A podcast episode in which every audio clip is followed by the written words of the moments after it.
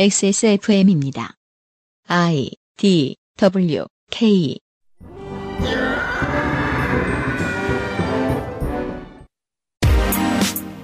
그 아실의 유승균 PD입니다. 최근 노동시간 연장 등의 계약 아젠다로 악명 높았던 고용노동부 산하 미래노동시장연구회의 권고문은 5개월의 연구를 거쳐 해당 문서를 내놓았습니다. 5개월이라고요?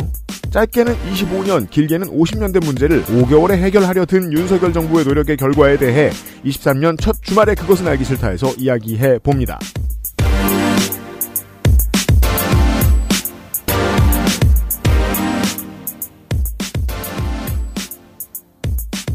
안녕하세요. 지구상의 청취자 여러분. 노동계약의 현장에서 전해드리는 그것은 알기 싫다 486회 토요일 시간입니다. 윤세민 에디터가 바깥에 있었습니다. 계속. 네, 안녕하십니까. 윤세민입니다. 요거는 제가 뉴스 아카이브 시간에 한번 말씀을 드렸죠. 네. 근로 시간 늘리는 거는 구체적으로 적고 음. 나머지는 방법을 모색하겠다. 네. 개선하겠다. 네. 끝! 연구해 보자. 네. 한 줄을 써요. 한 줄. 음, 음.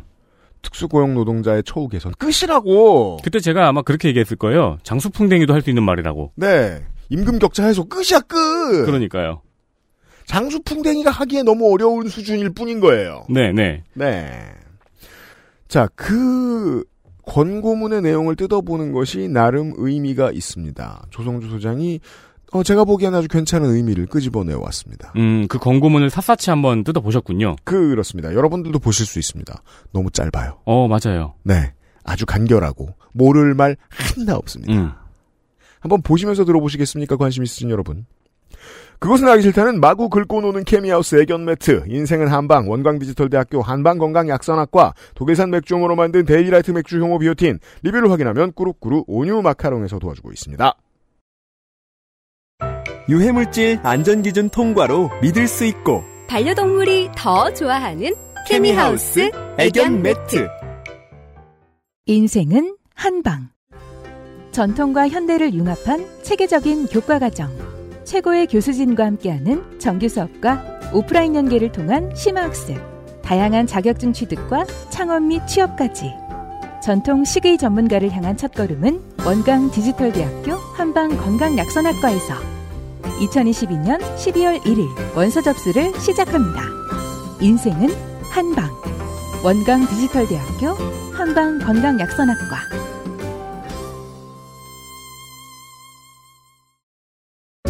첨가물을 더해 맛을 만들어내면 유통기한이 늘어나요. 재료를 아끼고 레시피를 바꾸면 이익이 늘어나요. 그런데 말이죠. 꾸르꾸르는 다르고 싶어요. 좋은 재료와 정성의 맛을 믿거든요. 진짜 디저트의 맛. 달콤한 순간은 꾸르꾸르. 한국의 명절 전통 음식 마카롱을 늘 저희는 명절 때마다 광고를 하고 있습니다. 전통 음식답게 정성스러운 명절 포장도 늘 꾸르꾸르해서 예쁘게 만들어주고 있죠. 아, 꾸르꾸르 명절 포장은 늘 예뻤어요. 게다가 설 선물 이번에는 설 선물 패키지에만 한정으로 들어가는 신제품 쑥콩 쿠키볼이 들어간다고 합니다. 쑥콩 쿠키볼. 쿠키를 한 입 크기로 구워서 먹기 편하고요. 피칸에 잔잔한 쑥향이 이루어진 쿠키볼이라고 해요. 대박적인 물건이 나왔습니다. 그리고 그거를 콩가루에 버무렸대요. 음, 그래서 명절 플레이버가 물씬 나도록. 좋습니다. 그러네. 명절 하면 콩가루네, 늘. 맞습니다. 네, 그런 느낌이네요. 피칸도 잘 어울릴 수 있어요. 마카롱, 쿠키, 마들렌과 스페셜 쑥콩 쿠키볼. 음흠. 제사상에 올라갈 만한 음식들이죠. 네. 네. 이 패키지는 어른들도 좋아할 게 분명합니다. 분명히 정성스러운 느낌일 거예요. 10월 1일부터 주문 순서대로 순차 배송을 하고요. 1월 18일에 마지막으로 발송을 하니까 음. 일정을 잘 챙겨서 주문하시는 게 좋습니다. 그렇습니다. 우리는 어떤 민족이냐? 마카롱의 민족이지요.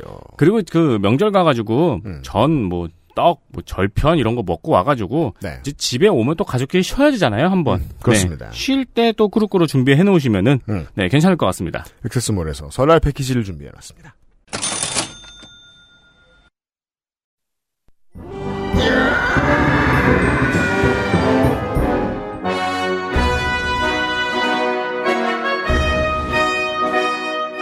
학구적인 정치 탐방 시사 아카데미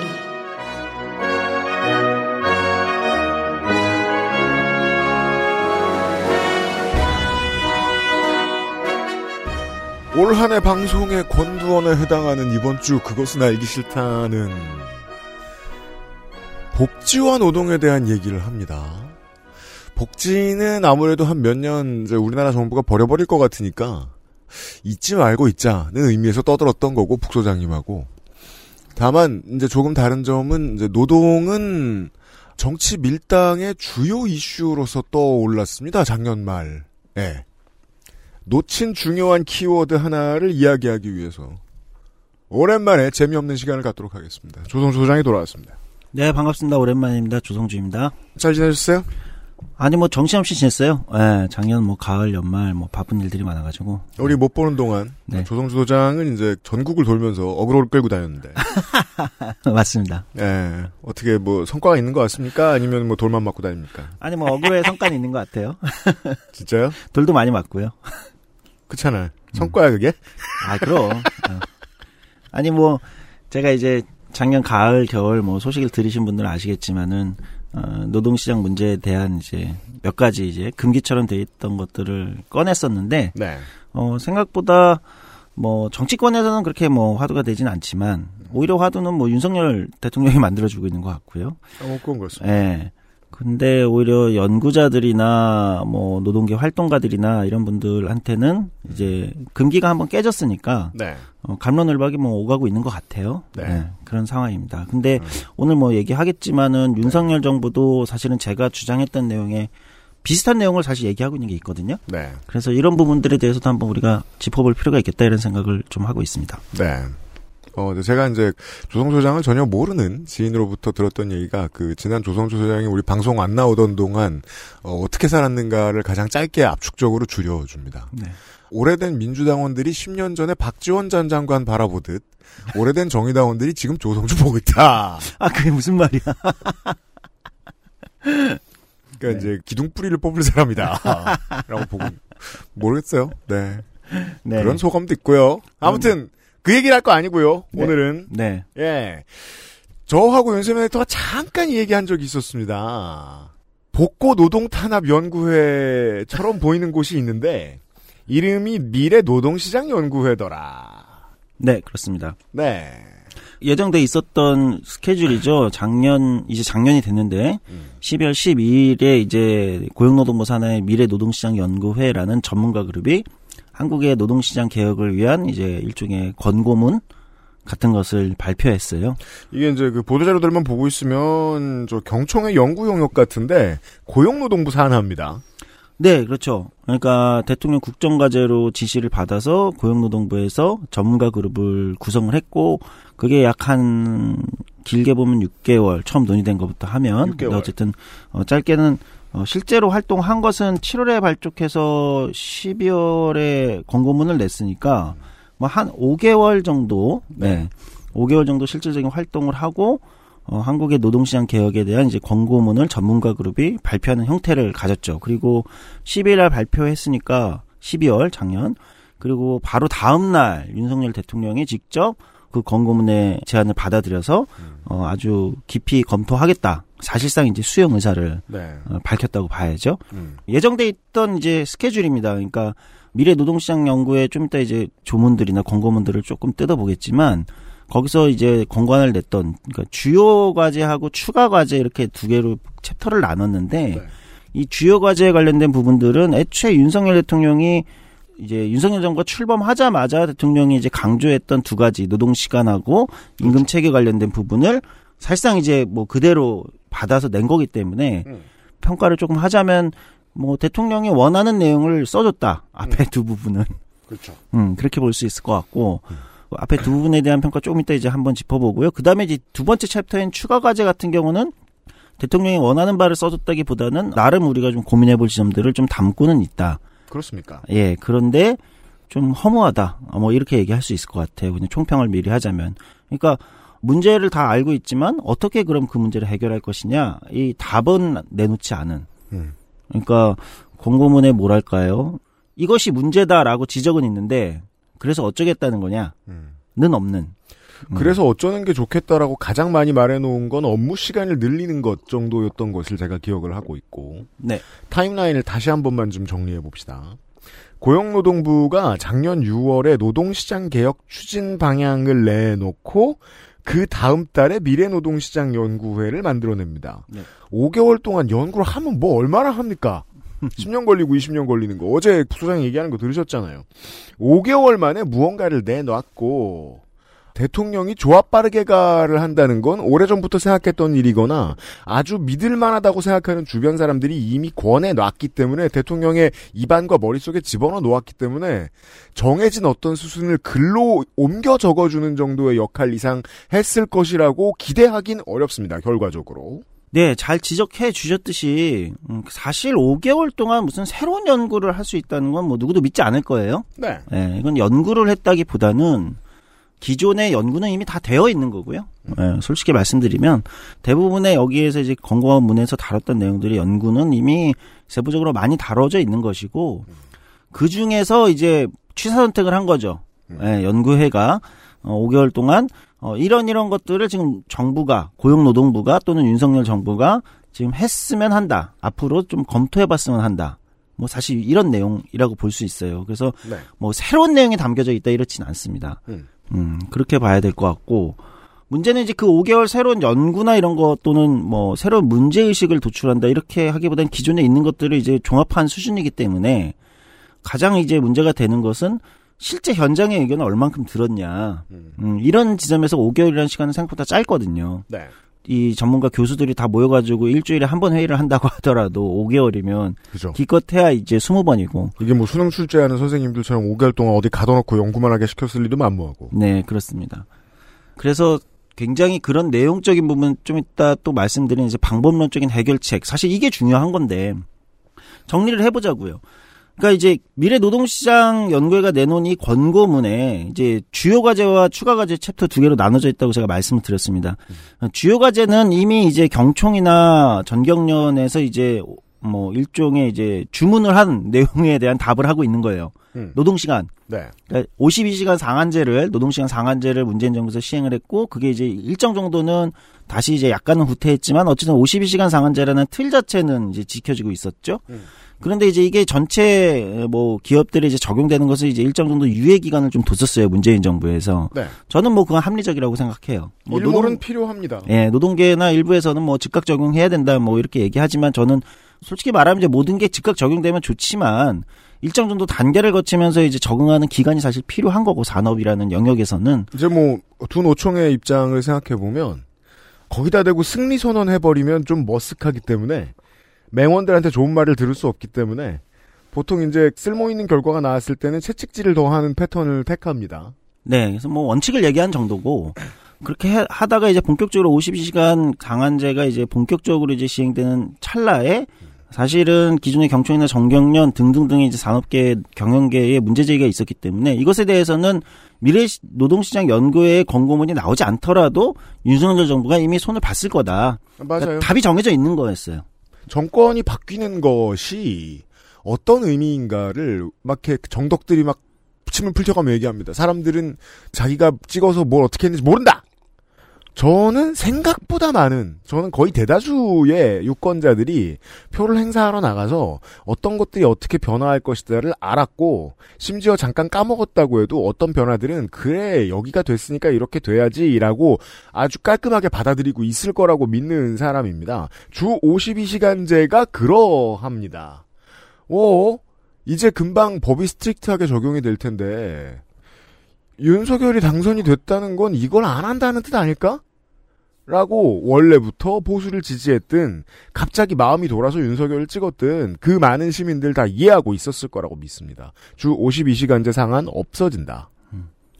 그래서 이제 결론적으로는 요 부분은 이미 뭐 정부가 방향성을 잡아놓은 상황이어서 그냥 그거에 대해서 이제 맞춤형으로 이제 권고문을 써줬다 이렇게밖에 볼 수 없는데 실제로 이제 어. 그게 주인공이라고들 메이저 언론들이 많이 평가를 했습니다. 이 미래 노동시장 연구의 활동 중에서는. 네 맞습니다. 네. 사실 좀더좀 냉소적으로 얘기하면 그게 전부인 거예요. 어 일종의 그거에 이제. 예. 뉴스 프로가 시간이 없으니까 최고의 한 줄만 들려줘야 될 거 아니에요? 결국 주 52시간이 사라진다, 뭐 62시간이 어쩌고, 69시간 어쩌고 저쩌고, 이 얘기 말고, 미래노동시장 연구의 권고에서 기자들이 발췌하는 부분 거의 없었습니다. 네. 그래서 오늘 방송을 제가 하게 되는 건데요. 그렇습니다. 그 나머지를 한번 보자는 거예요. 네. 이 부분은 저는 뭐 저도 내용적으로 반대하는 거고 어, 언제부터 우리가 주 52시간 상한이라는 게 그럼 주에 12시간 연장 근로를 하는 건데 음. 그것으로도 부족하다. 사람을 갈아 넣는 게. 그럼 하루에 거의 3시간씩 연장 근로를 하는 거잖아요. 네. 근데 그것으로도 부족하다. 음. 어, 이렇게 얘기하는 사회로 언제부턴가 퇴보됐는가. 붙여서 말씀드렸잖아요. 프랑스 극우는 지금 주 44시간제 밀어붙이느라 욕먹고 있다고? 네. 자, 그래서 그 부분에 대해서는 뭐 워낙 많은 비판과 문제 지점들이 지적된 게 있으니까 그거는 좀 넘어가고 두 번째 주요 과제에서 얘기했던 것은 임금 체계였습니다. 이 부분은 이제 디테일한 거는 나오진 않았지만 네. 디테일한 걸 내기 어. 어, 내기 어렵죠. 사실은 임금 체계는. 네. 그럼에도 불구하고 방향성에 대한 건 이미 윤석열 대통령의 언급도 있었고 음. 예, 언급도 있었고 그렇게 해서 이제 이 부분은 크게 나왔습니다. 그러니까 방향성에 나온 거죠. 어, 결국 이제 직무 성과급을 도입했으면 한다라는 걸로 이제 요약을 할 수 있을 것 같아요. 네. 음, 그 근데 이- 보수가 이 시나리오를 어떻게 짰는지는 직접 좀 읽어드리면서 이걸 한번 보시죠. 임금체계 항목을 조금만 제가 좀 봐드리겠습니다. 임금체계 제목입니다. 소수가 아닌 다수를 위한 공정한 임금 체계. 자, 이 공정이라는 단어는 그냥 대통령이 넣어주십사 했을 테니까 넣은 단어일 거고요. 눈에 띄는 건 소수가 아닌 다수죠. 어떤 소수를 탄압하고 싶은 생각이 있는 겁니다. 보수의 입장을 만약 대변한다면. 다른 나라와 비교하면 우리 기업의 임금 체계에서 연공의 영향은 압도적이며 이는 임금의 하방 경직성을 확대해 기업의 신규 채용 기회를 제약하고 있습니다. 연공형 임금 체계는 다수에게 불공정합니다. 이는 연공의 안정적 누적이 가능한 계층에게 배타적으로 유리합니다. 윤호조 대기업 사업장에 종사하는 정규직 남성의 임금이 높은 이유는 연공 축적이 가능한 유일한 계층이기 때문입니다. 연공을 유지하기 어려운 계층, 즉 비정규직, 중소기업, 여성 등의 경우 내부 노동 시장에 올라탈 수 없습니다. 고연차 노동력이 다수인 대기업의 경우 하청 협력사나 소비자들에게 임금 비용을 전가하기도 합니다. 대기업 대비 중소기업 임금은 56.3%, 남성 대비 여성 임금은 69.6%, 정규직 대비 비정규직 임금은 72.4%에 불과합니다. 임금의 연공성이 큰 기업일수록 비정규직 비율이 높고 기업 내 정규직과 비정규직 간 임금 격차가 크게 나타납니다. 자, 보수의 시각이라는 말씀을 드렸기 때문에 이런 식으로 해석을 바라보시는 게 도움이 됩니다. 보수가 봤을 때 어떤 방식으로 돈을 아끼려고 하지? 이 앞에서 기업의 책임 같은 거는 별로 보이지 않는다는 특징 정도는 제가 읽을 수 있어요. 네. 그래서 이제 그 부분만 지금 발췌를 해서 읽어 주셨는데 네. 솔직히 말씀드리면은 그 부분에 관련돼서는 진보 보수를 떠나서 사실은 맞는 말이기 때문에 이견이 별로 없어요. 그냥 현상이기 때문에. 맞아요. 그래서 제가 이제 뒤에서 무슨 생각을 하는지 자꾸 말씀드리는 거예요. 네. 대책을 어떻게 내놓을지 걱정할 뿐이죠. 이게 거기에 포인트가 있는 거예요. 진보 보수를 떠나서 모두가 공이 인정하는 그냥 현상이기 때문에 이건 이제 일종의 과학적으로 증명된 현상이어서 음. 어, 중소기업이나 이런 곳은 임금 체계 자체가 없고 전체 기업의 62%에 달하는 100인 미만 기업의 62%가 임금 체계 자체가 없고 그러니까 이제 그냥 사장이 마음대로 정한다는 거죠. 음. 그러니까 이 내용들도 지금 미래 노동시장 연구에 권고한 추가 자료 설명문에 다 들어가 있는 내용이에요. 음. 그러니까 그게 문제다. 그러면 이제 대기업 정규직들은 연공형 임금 체계를 갖고 있는데 음. 이 연공 서열이 강한 호봉제라고 대표되는 임금 체계가 네. 어, 점점 세지면 세질수록 대기업들이 외주화를 많이 하고 비정규직을 더 많이 쓰더라. 이것도 역시 연구로 결과로 이미 드러난 거예요. 그래서 사실 이런 연구들은 대부분 진보적인 학자들이 다 했습니다. 음. 어, 오랫동안 오히려 보수 쪽은 이런 연구를 많이 하지 않았어요. 네. 그래서 직무 성과급이 필요하다 이렇게 이제 사실상 결론을 내고 있고, 직무 성과급 네. 그리고 대통령 역시 직무 성과급을 이제 언급하고 합니다. 있습니다. 네. 직무 성과급이라는 단어는 뭘까 어, 생각해 보면 언제 우리가 들어본 단어냐면 이제 박근혜 정부 때 한번 썼던 단어예요. 예. 직무 성과급 도입 공공 부분에. 음. 근데 전 세계 직무 성과급이라는 임금 체계는 없습니다. 그렇습니까? 예, 없습니다. 직무급에 직무급 있었네. 예, 직무급이라는 임금 체계는 있고 음. 성과급이라는 임금 체계는 있어도 음. 직무 성과급이라는 임금 체계는 없어요. 음. 그러니까 이건 거의 한국에만 있는 어 단어예요. 예, 그러게요. 한국에만 있는 단어예요. 단어 둘을 뜯어가지고 무슨 관계인지 고민해 본 적은 없네요. 네. 왜 그러냐면 예. 어, 임금 체계라고 얘기할 때는 음. 이제 이 임금의 어떤 구조를 얘기하는 건데 보통 임금은 고정급과 변동급으로 구분을 합니다. 그렇죠. 예, 이게 직관적으로 이해하실 거예요. 고정급은 그냥 내가 고정으로 매달 받는 돈이에요. 월급이죠. 알아요. 네. 네. 변동급은 뭘까요? 보너스를 얘기하는 거죠. 그렇습니다. 네, 보너스를 얘기하는 거예요.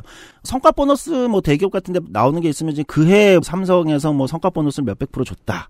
뭐 이런 거 있잖아요. 성과에 그렇죠. 따라서. 맞아요. 또는 이제 이게 뭐 작년보다 줄어 가지고 또 뭐 MZ 세대가 반발을 하고 있다. 이런 뉴스도 우리가 볼 수 있듯이. 그럼 그럼요. 그냥 변동급이에요, 그렇죠? 음. 그러니까 고정급은 주던 거를 안 주면 임금 체불이고. 그렇죠. 그렇죠? 음. 변동급은 뭐 성과를 중심으로 주는 경우도 있고 또는 뭐 여러 가지를 도입할 수 있겠죠. 음. 꼭 성과만 있는 건 또 아니에요, 사실은. 네. 조정되는 변동되는 급여니까 고정돼 있는 급여가 아니라는 거예요. 음. 직무급이라는 임금 체계 또는 호봉제라는 임금 체계, 연공급 또는 뭐 직무급 또는 일본에서 쓰는 직능급 음. 또는 다른 나라에서 쓰는 숙련급 이런 단어들이 있어요. 임금 체계에서. 음. 이 단어들은 다 뭐를 가르치는 단어냐면 고정급을 가르치는 단어예요. 음. 고정급. 네. 고정급을 어떤 체계로 어떻게 어떤 기준으로 임금을 줄 거냐? 그러니까 고정급 내가 매달 고정으로 네. 받는 돈을 음. 어, 호봉제로 하겠다. 연공급으로 하겠다 쉽게 얘기하면 음. 그럼 그냥 연 연공 서열에 따라서 고정급이 정해지고 그러니까 회계부서가 가장 좋아할 패턴입니다. 간단하죠. reference도 많은데 처음에 모델링 하기도 쉽습니다. 네, 그리고 그냥 엑셀표에 그냥 나이만 집어넣으면 그 사람의 임금이 나오는 거기 때문에 사실상 저도 이제 뭐 저 인사 일을 해본 적이 있기 때문에 본 적이 있는데 그건 퍼센티지가 똑같은 상태에서 수십 년간 금액만 올라가는 네. 기초에 시작하는 금액만 올라가는 이런 방식으로 그냥 30년 전, 40년 전 거를 그대로 써도 돼요. 맞습니다.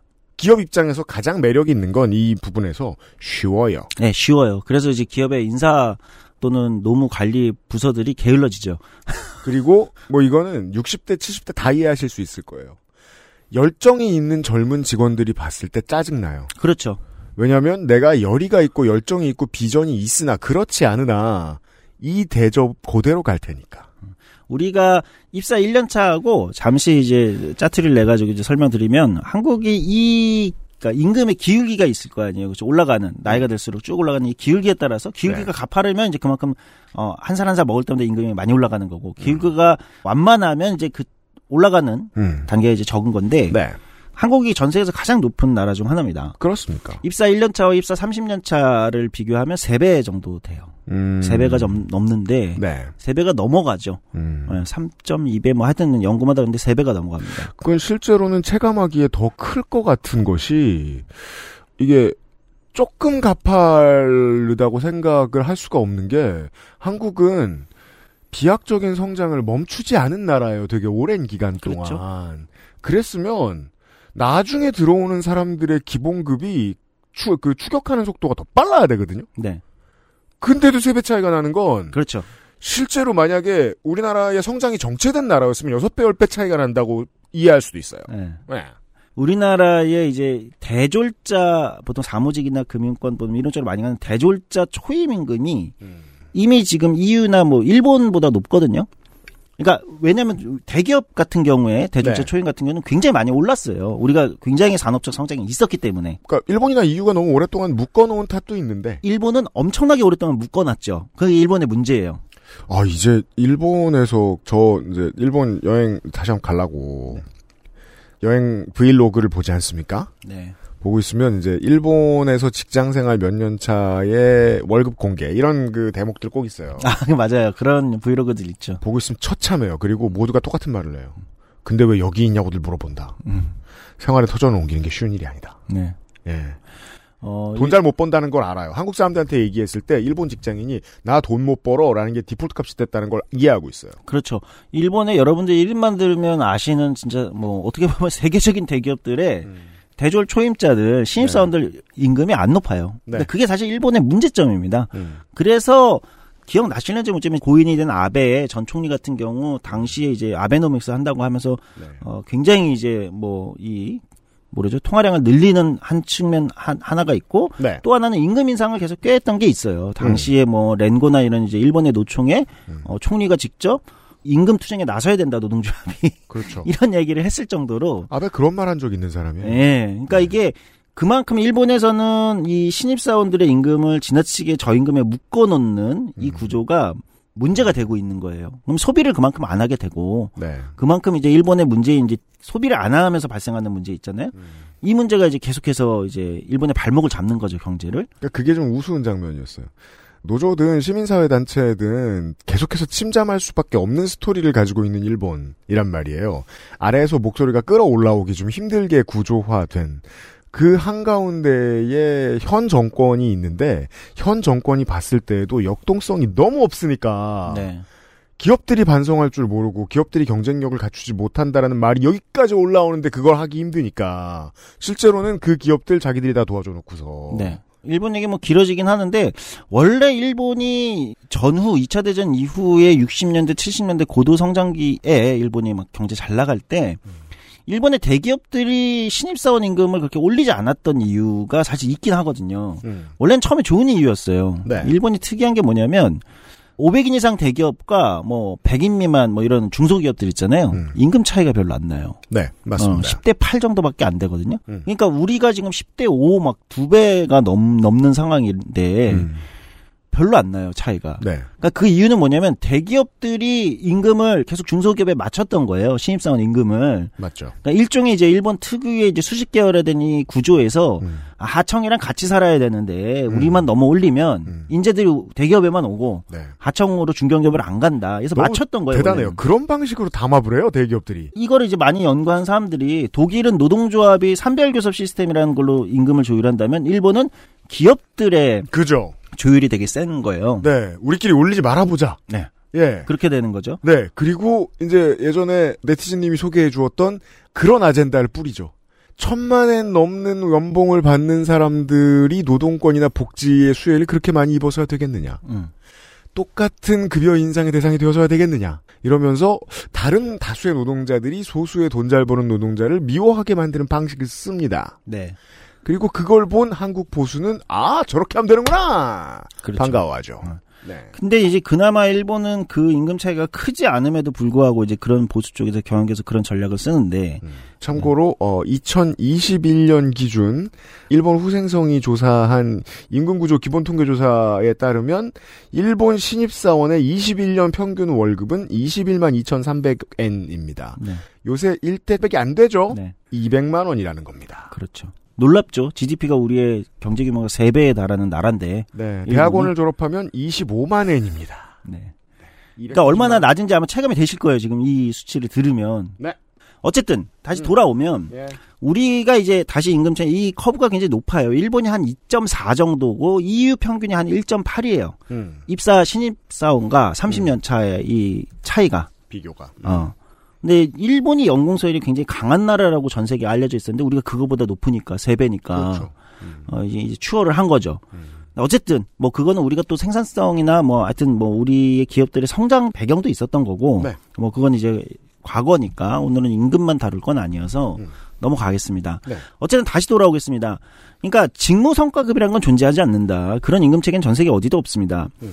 그러니까 임금 체계의 가장 기본은 고정급을 뭘로 할 거냐예요. 고정급을 뭘로 하느냐. 아니 그렇지 않겠어요? 나의 임금인데 월급인데. 네. 그럼 이제 고정급 내가 뭐 매달 고정으로 무조건 받는 돈이 얼마야? 네. 이걸 어떤 기준에서 받아야 돼? 이게 임금 체계의 기본입니다. 하지만 시사 아카데미에서 우리는 옛날부터 한참 여러 번 얘기했었습니다. 대기업이 사별 교섭을 하기 시작하면서 나타났던 피해. 사측은 고정급을 많이 주면 아까 처음에 말씀하셨죠. 떼 먹으면 체불이 되니까 네. 고정급이 커지는 건 디폴트 부담의 값이 커진다는 거니까 그게 싫었고 음. 노조는 아무튼 우리 회사 직원들이 많이 받으면 됐고 네. 그래서 고정급을 그냥 두고 성과급을 어마어마하게 늘렸다. 네. 그런 방식을 많이 취해왔죠. 네. 그리고 보너스는 세금을 안 떼잖아요. 그렇죠. 네, 기업 입장에서 이제 세금을 절약하는 방식으로 서로의 이제 일종의 이제 그런 구조가 있었는데 네. 다시 돌아오면 그래서 직무성과급을 이 임금 체계 이 불공정한 또는 불합리한 한국의 임금 불평등 문제에 대한 대안으로 제시를 하지만 직무성과급이라는 건 존재하지 않는다. 그런 건. 그래서 직무급을 할 거냐, 연공급을 할 거냐는 구분할 수 있어요. 네. 그거는 선택할 수 있다고 생각하고, 음. 뭐 저는 이제 공공연히 여러 곳에서 얘기했지만 저는 이제 직무급 론자기 때문에 한번 말씀하신 적이 예, 있습니다. 직무급으로 가는 게 맞다. 음. 근데 직무급이라는 거는 이제 그러면 가장 대표적인 직무급은 어떤 거냐? 미국 방식이 있고 독일 방식이 있을 거예요. 근데 미래 노동시장 연구에는 직무 성과급이라고 얘기하면서 어떤 방식인지는 잘 얘기하지 않아요. 관심이 없는 거예요. 알면서 얘기 안 하는 걸 수도 있어요. 네. 그러니까 미국은 직무급을 어떻게 정하냐 고정급을 직무급으로 하는 나라라고 분류가 되는데 시장에서 정해요. 시장에서 음. 뭐 회계는 이 정도 받아. 예를 들면 뭐 이런 거예요. 네. 음. 그게 이제 기업들이 다 비슷하게 이 직무는 이 정도 받습니다. 음. 이게 약간 정해지는 거예요. 시장의 어떤 이 뭐죠 수요 공급으로 정해집니다. 네. 그럼 뭐 블라인드 앱 같은 데서 어, 이, 이 회사 이 직무한데 돈 조금 준다? 네. 소문 나고. 네. 예, 시장의 평형을 찾아주는. 네, 사람도 이제 그 직무별로 뽑죠. 네. 그러니까 우리가 직무급을 한다는 건 직무의 사람을 뽑는 거기 때문에 공채를 하지 않죠. 그렇죠. 음. 음. 헤드헌터를 쓰죠. 네. 그게 이제 다른 거죠. 네. 독일은 뭐 산별로 조각은 하나요? 맞아요. 독일은 네. 이 직무급을 어디서 정하냐? 네. 기업에서 정하는 게 아니고 어허, 기업 밖에서 기업이? 정하는. 네. 기업 밖에서 정하는 거죠. 음. 그러니까 우리는 임금은 기업 안에서 나와 회사가 정한다 또는 기업 안에 있는 노조와 회사가 정한다고 생각하잖아요. 음.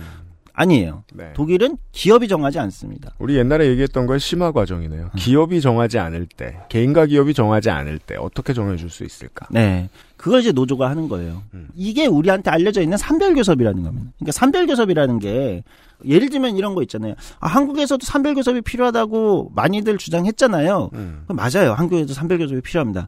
근데 이제 조금 구체적으로 얘기해 보자고요. 산별교섭을 하면 그럼 임금은 어떻게 정하나요? 음. 그럼 이제 여기서부터 이제 되게 구체적으로 상상을 해보자고요. 음. 그럼 이제 많은 분들이 의외로 이렇게 생각하시는 분들이 많더라고요. 어떻게요? 아, 제가 진보 정당이나 이런 쪽에 계신 분들하고 얘기해봐도 음. 또는 뭐 정치권에 계신 분은 그럼 아 그래요 독일 산별교섭 좋죠.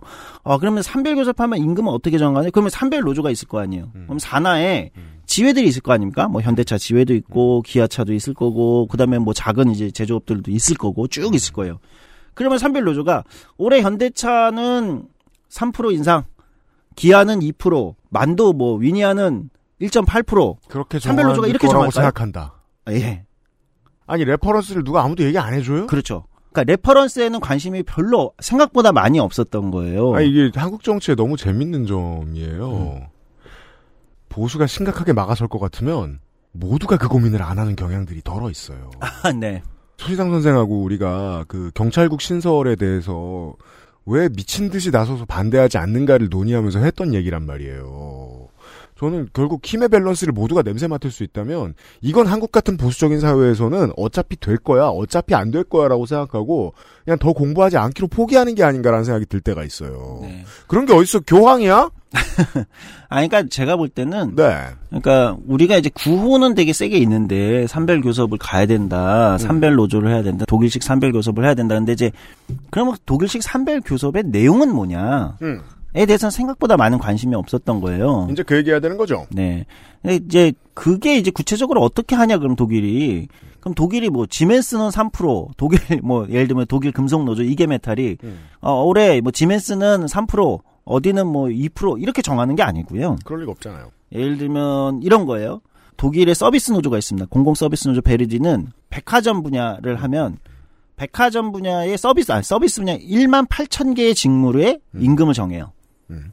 그러니까 직무가 1만 8천 개, 뭐 콜센터도 있을 거고 고객 응대도 있을 거고 뭐 청소 분야도 굉장히 나뉘겠죠.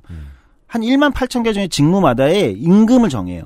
독일 산별 노조의 기준 임금, 기준 임금에 여기는 115%, 음. 여기는 100%, 음. 뭐 어디는 더 위험한 업무가 있을 수 있죠. 음, 어렵고. 이 직무가 더 어렵고 위험하다. 음. 예를 들면 아 요즘에 콜센터 정말 힘들다. 음. 왜냐면 감정 노동이라는 새로운 이슈가 등장하고 이게 육체 노동 이상으로 너무 힘들다. 뭐 산재 비율 같은 걸로 그렇죠. 산출해낸 그쵸, 산출해내서 난이도. 예. 네. 난이도가 높아. 이거 이전이랑 달라. 음. 그러면 기준임금의 130%. 뭐 그러면 이제 사측에서는 그 경영자 쪽에서는 그런 자료들을 내겠죠. 그래서 이 포지션이 어느 정도 회사의 순수익에 기여했는가 같은 그렇죠. 걸 내고 법정 투쟁 같은 걸 판사 대신에 가운데 산별노조가 앉아 있는 무언가를 하는. 거기서 이제 그게 교섭이에요. 이 기준임금을 서로 주장할 거 아니에요. 음. 그러면 뭐 사측에서는 아까 얘기했지. 아 근데 거기는 실질적 생산성이 낮다. 음. 그래서 130%는 못 받아들이겠고 음. 오늘 한 120이다. 그러면 노조에서는 아니다. 여기 산재 비율이 높다. 최근에 음. 어, 정신적 산재가 굉장히 크다. 음. 뭐 예를 들면 이렇게 하면서 정해지는 거예요. 한국에서 왜 안 하려고 하는지 알겠네요. 음. 왜 관심 없는지 알겠네요. 그렇죠. 너무 힘들고요. 네. 해본 적 없고요. 네.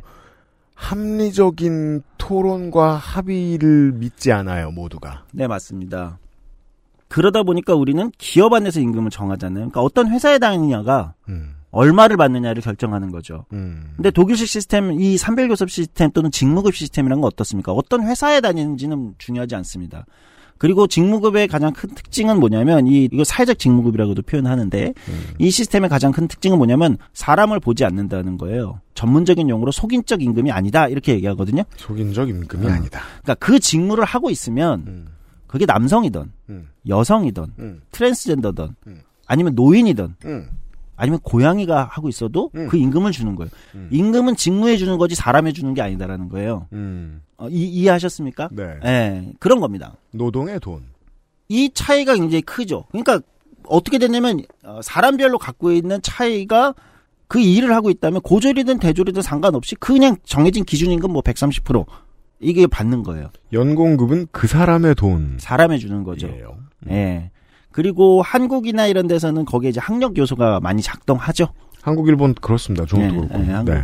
어, 어쨌든 그러니까 직무에 주는 거를 직무급이라고 하는 거예요. 그리고 그것을 기업에서 정하는 게 아니라 기업 밖에서 정한다. 아, 따라서 이런 겁니다. 이제 한국의 경영계가 이렇게 예측할 수 있습니다.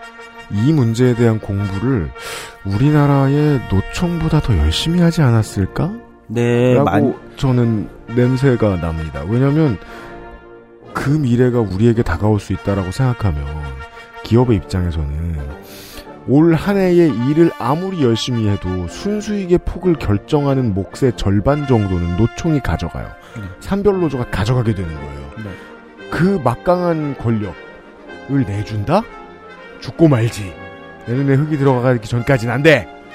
그러니까 임금을 기업 안에서 정하게 되면 사실은 제가 언제 얘기했지만 이제 독일 같은 경우는 노동조합을 기업 안에 만들 수 없다 이렇게 되어 있는 이유 같은 건데 임금을 기업 안에서 정하면 결국은 어떻게 될까요? 노동자들은 결국 그 기업에 강력한 소속감을 느끼게 됩니다. 맞아요. 네, 기업이 주는 거니까. 우리 이런 표현 하잖아요. 회사가 나한테 월급 준다. 회사가 주는 거니까. 그러니까 이게 자본주의 시장에 조금 더 알맞고 음. 내추럴하게 적응할 수 있는 패턴은 뭘까라고 생각해 보면 회사를 사랑하기에 죽을 때까지 투쟁하는 것보다는 음. 저 회사가 잘못했을 때 산별노조가 다 같이 한 소리를 내가지고 한 패턴으로 움직여서 그 회사가 망하게 길을 놔주는 거라고 생각해요. 네. 왜냐면 그렇게 했죠? 기술 인력의 국가적 유출은 없을 겁니다. 다른 회사들이 모셔갈 거고. 네. XSFM입니다.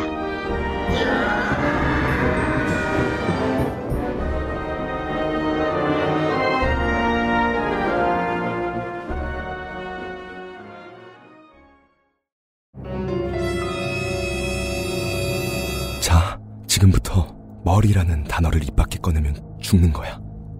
데일리라이트 맥주 효모? 어, 야! 아, 그건 머리에 좀, 어, 어, 아! 말할 수 없는 고민? 직접 확인해 보세요. 데일리 라이트 맥주 효모.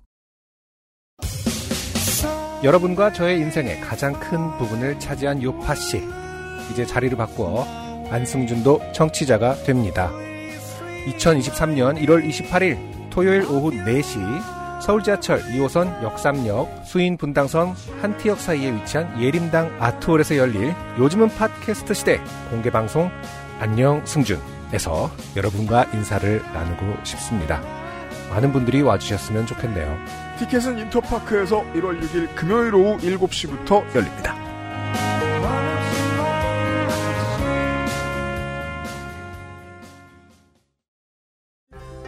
한약과 음식을 다스리는 약선 전문가를 육성합니다.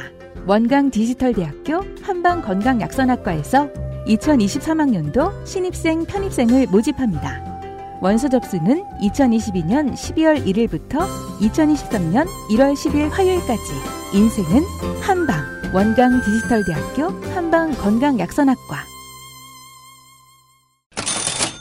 자, XSFM의 겨울친구, 원광디지털대학교 한방건강약선학과 네, 작별 인사입니다. 신입생, 편입생 모집 일정이 이제 며칠 남지 않았어요. 이게 10일까지니까 저희 업로드 기준으로 4일 남았어요.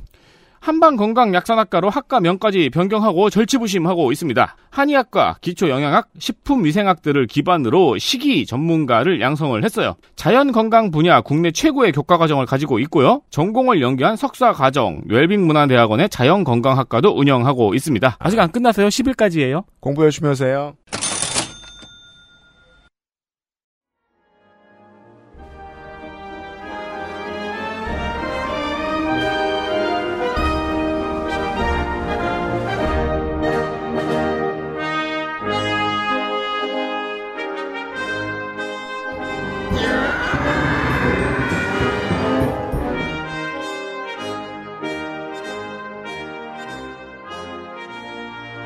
다시 이제 임금 얘기가 뭐 길어지고 있는데 좋아요, 좋아요. 이게 이제 직무급이라는 거예요. 독일식 직무급, 사회적 직무급. 근데 이제 다시 돌아오면 음. 윤석열 정부가 또는 미래 노동시장 연구회가 직무 성과급을 해야 된다고 얘기하는데 음.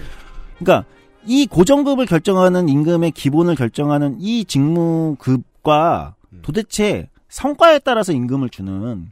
성과급이 결합돼 어떻게 하나의 임금으로 결정되는 거두 개는 완전 다른 논리인 거예요. 음. 직무급은 직무급이고 성과급은 성과급이에요. 그러네요. 음. 섞는 경우는 있습니다. 그러니까 독일의 공공부문도 어, 전체를 기본으로 직무급으로 정하고 직무 아까 산별노조에서 직무별 임금 기준 임금으로 정하고 음. 어, 성과를 한 8% 정도 둬요. 음. 뭐 산업마다 또는 차이는 있어요. 근데 독일의 공공부문 예를 들면 전체 노동자가 가져가는 임금의 성과급 비율이 성과로 받는 돈이 한 8% 정도 음. 되긴 해요. 이거는 노동자들이 요구하기도 해요. 음. 음, 왜냐면 아이 뭐 너무 똑같이 받으면 네, 그렇죠. 예, 그렇잖아요. 아, 내가 어쨌든 더 일 많이 했는데, 음. 어, 내가 더, 어, 생산성이 높은데, 뭐 그런 차이가 생길 수 있으니까. 구인시장, 노동시장에 있어서 각 기업의 경쟁력의 운신의 폭쯤 되겠군요. 음, 그렇죠. 저희 8% 채워드려요. 음.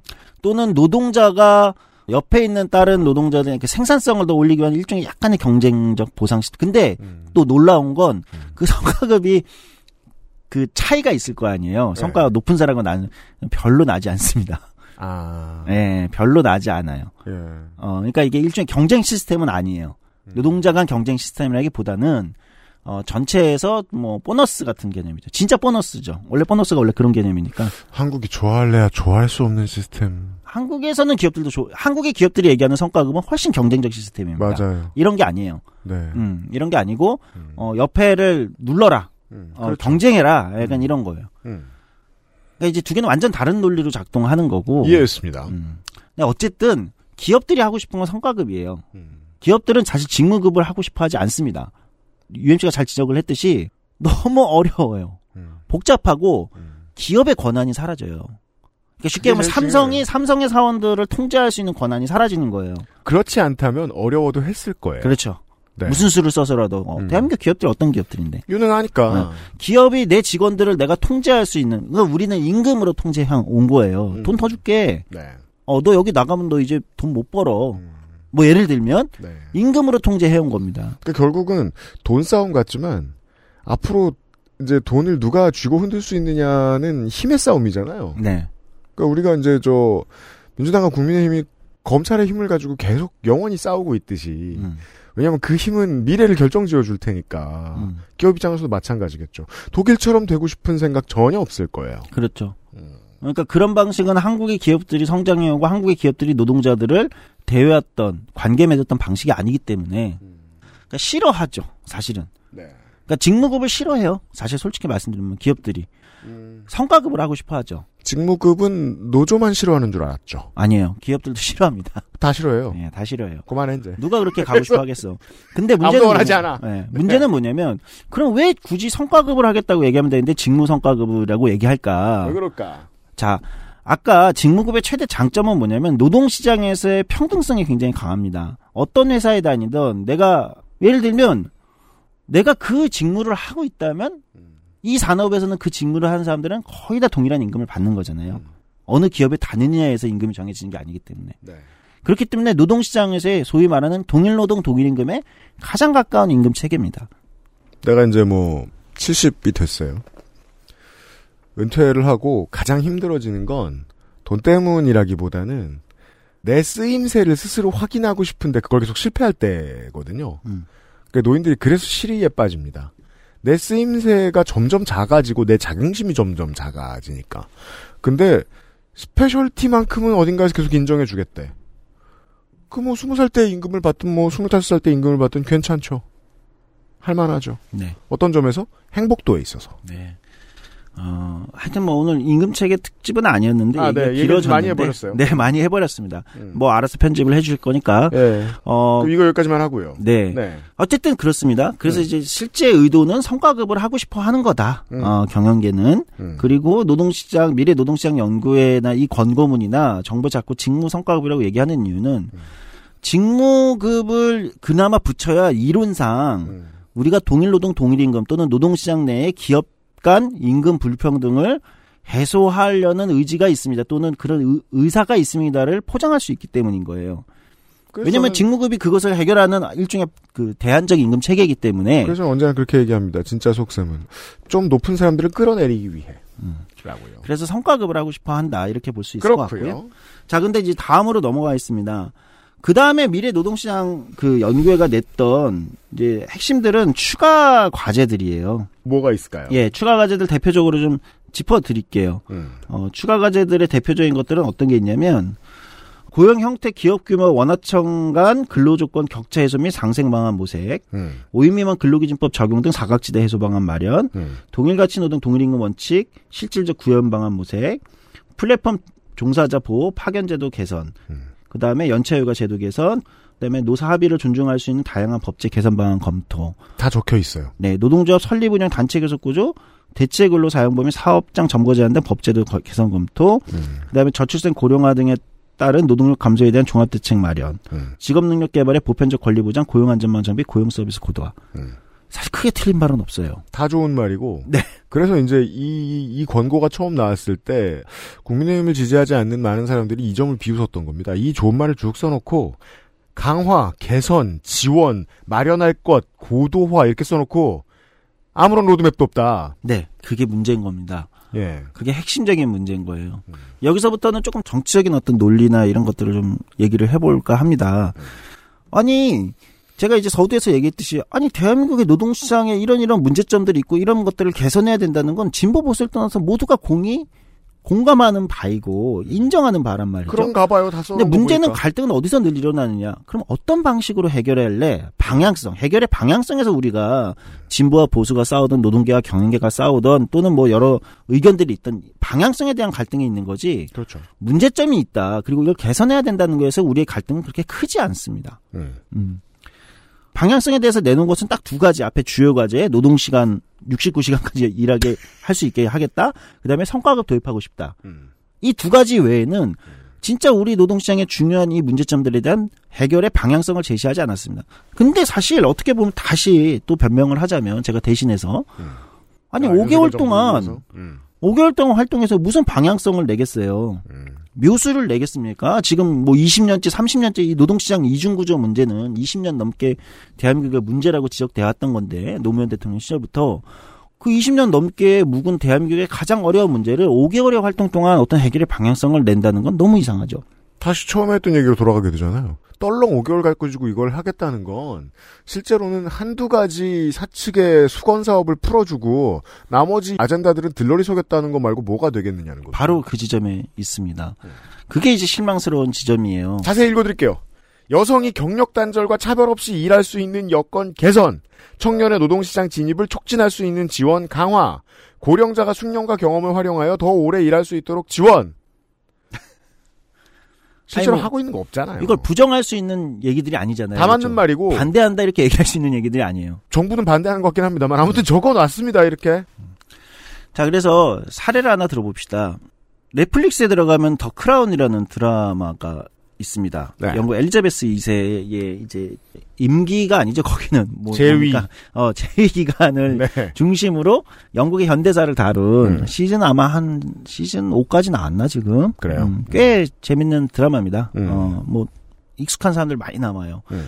근데 이제 거기에 보면 1960년대 66년일 겁니다. 제가 뭐 연도가 틀릴 수는 있는데 어 영국의 산업계와 노동계를 가장 큰 충격 그리고 지금 이제 작고 하셨는데 엘리자베스 2세 여왕이 가장 후회하는 일로 꼽았던 비극이 일어납니다. 그러니까 에버벤이라는 영국의 탄광 도시에서 탄광이니까 찌꺼기가 나올 거 아니에요. 수많은 이제 탄광 쓰레기들이 우리나라 쓰레기 산 같은 거 있죠. 그것처럼 그렇죠. 찌꺼기들이 모인 산이 만들어진 거예요. 음.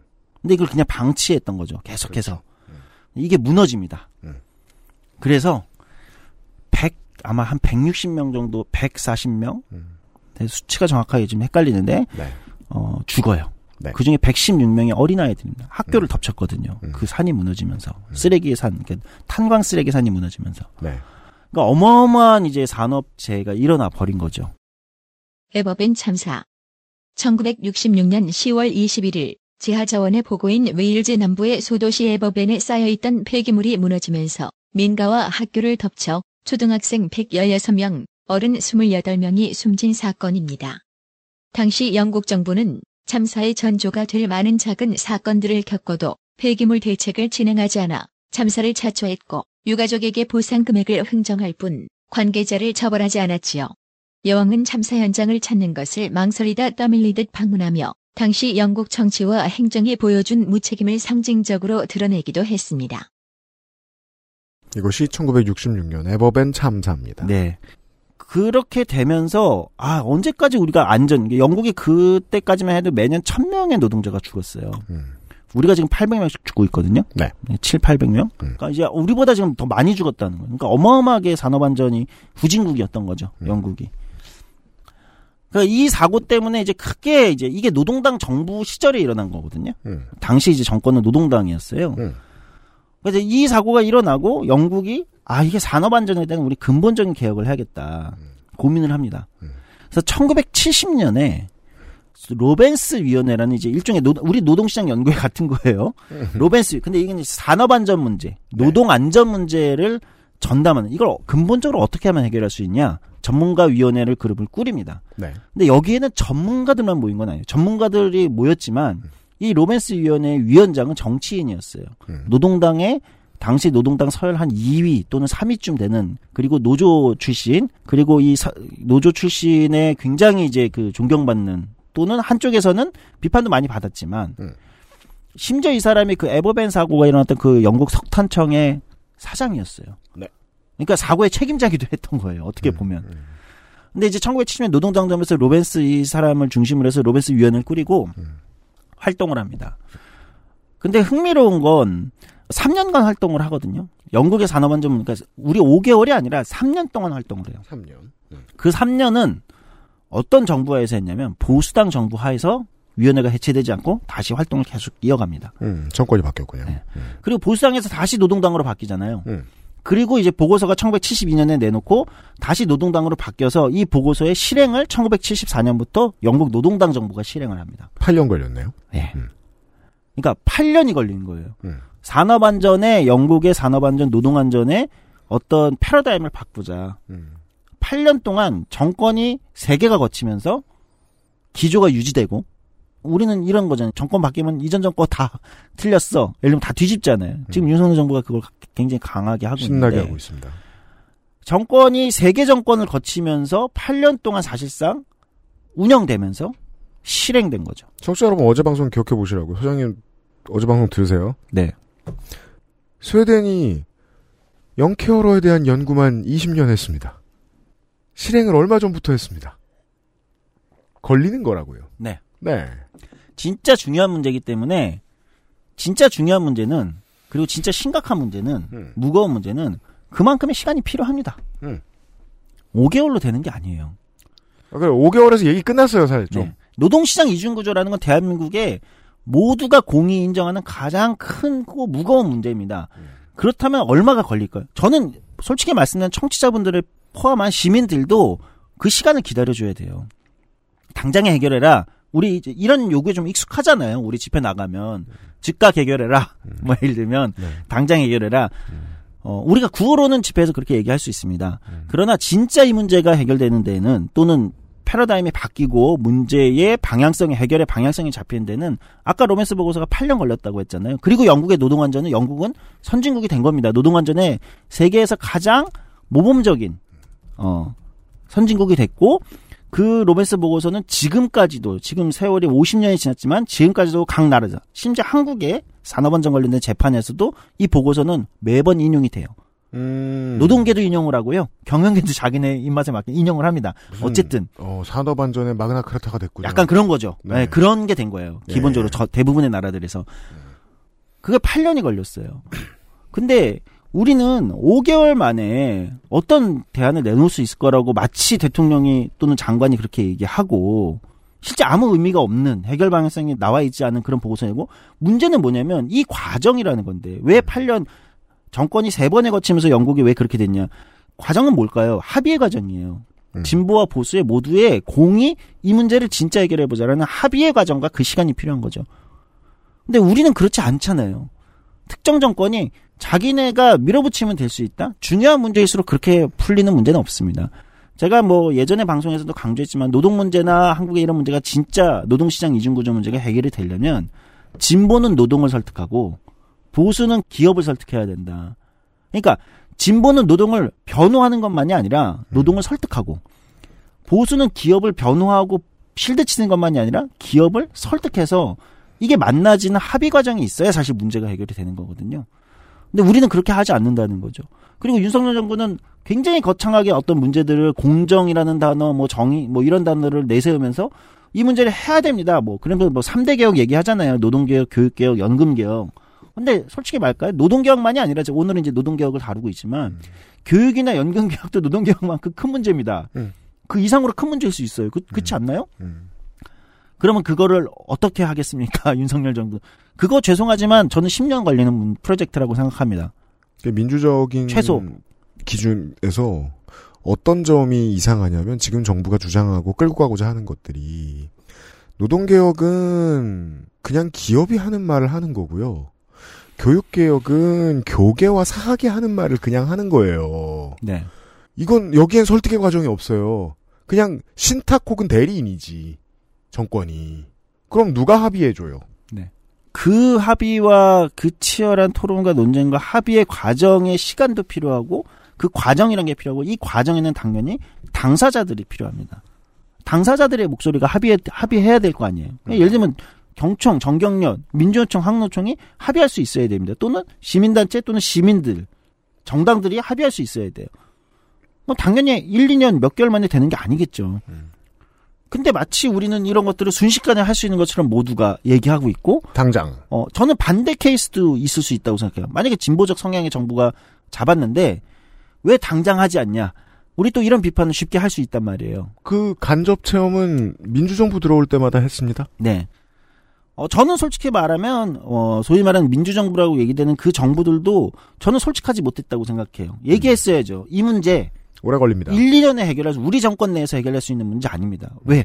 그런, 그렇게 쉬운 문제가 아니기 때문에. 그렇게 쉬운 문제였으면 일어나지도 않았습니다. 문제가 되지도 않았죠. 그렇게 쉬운 문제였으면. 1, 2년, 5년 안에 풀 수 있는 문제였으면 그건 문제도 아닙니다. 솔직히 말하면. 그건 문제가 되지 않았겠죠.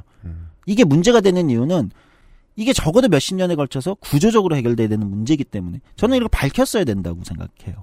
근데 한국 정치 뭐 이건 한국만이 아니라 한국 정치의 특징은 뭐냐면 보수든 진보든 기대감은 굉장히 높여놓는 거예요. 당장에 모두가 세상을 공정하게 만든다. 한쪽에서는 또 한쪽에 정의롭게 만든다. 너무 기대감을 높이는 경향성이 있어요. 진보 정당도 마찬가지입니다. 근데 진짜 중요한 문제들은 그렇게 해결되지 않는다는 거예요.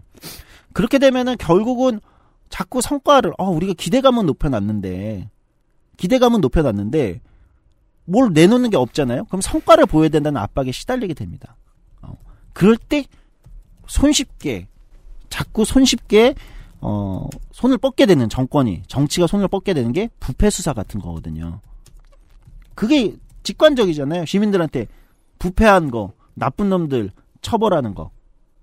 그러니까 이런 쪽에 자꾸 손을 대게 돼요. 이탈리아 정치가 그런 과정을 다 겪으면서 부패 수사하다가 결국은 그 검사들이 이탈리아 검사들이나 마- 이런 사람들이 거꾸로 정권을 잡고 포퓰리스트들이 등장하고 이렇게 된 거 아니겠습니까? 그게 한국의 지금입니다. 예.